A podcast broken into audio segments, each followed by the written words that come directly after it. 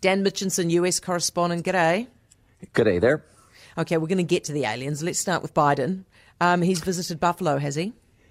Yeah, he uh, spoke. To, in fact, he spent quite a bit of time there, uh, meeting all the the families, uh, the the victims' uh, families, and uh, said after the shooting, the the threat of white supremacy just cannot be understood in this country. I mean, he's very emotional, and Joe Biden is is by nature a very emotional person, whereas his heart on his sleeve, and he called this an act of terrorism.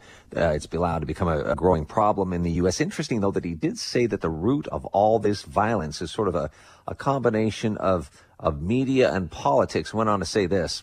What happened here is simple and straightforward terrorism, domestic terrorism, violence inflicted in the service of hate.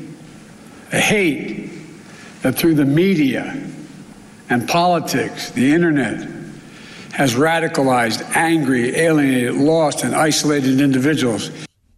I think that's what a lot of people are feeling these days. Might have been a little jab in there too at former President Trump, uh, just how partisan that the, the media in his eyes has become. Dan, I just got a text from somebody saying I wouldn't trust Amber Heard's um, testimony. To be honest, would you? Oh boy, uh, I would say no at this point. I mean, I think both these two, as we've mentioned before, uh, uh, covering this, Heather, are very good actors. But I mean, you know, so many people are intrigued by this. This was day 17 that, that wrapped up, as you just heard.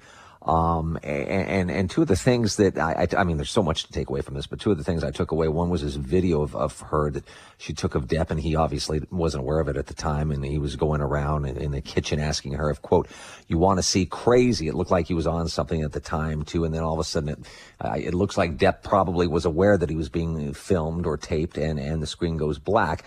And then there was a there was a picture of Depp with uh, two black eyes, which Heard said on the stand, no, those were Photoshop. And then finally, there was footage of James Franco, the, the actor and director who came to the couple's penthouse. This was, I guess, the night before she filed for divorce, and he's wearing a ball cap brought over his backpack. So you do the math and connect the dots there. So that was a little interesting uh, too. What, and I, what? I think whoa, he was wearing a ball a baseball cap.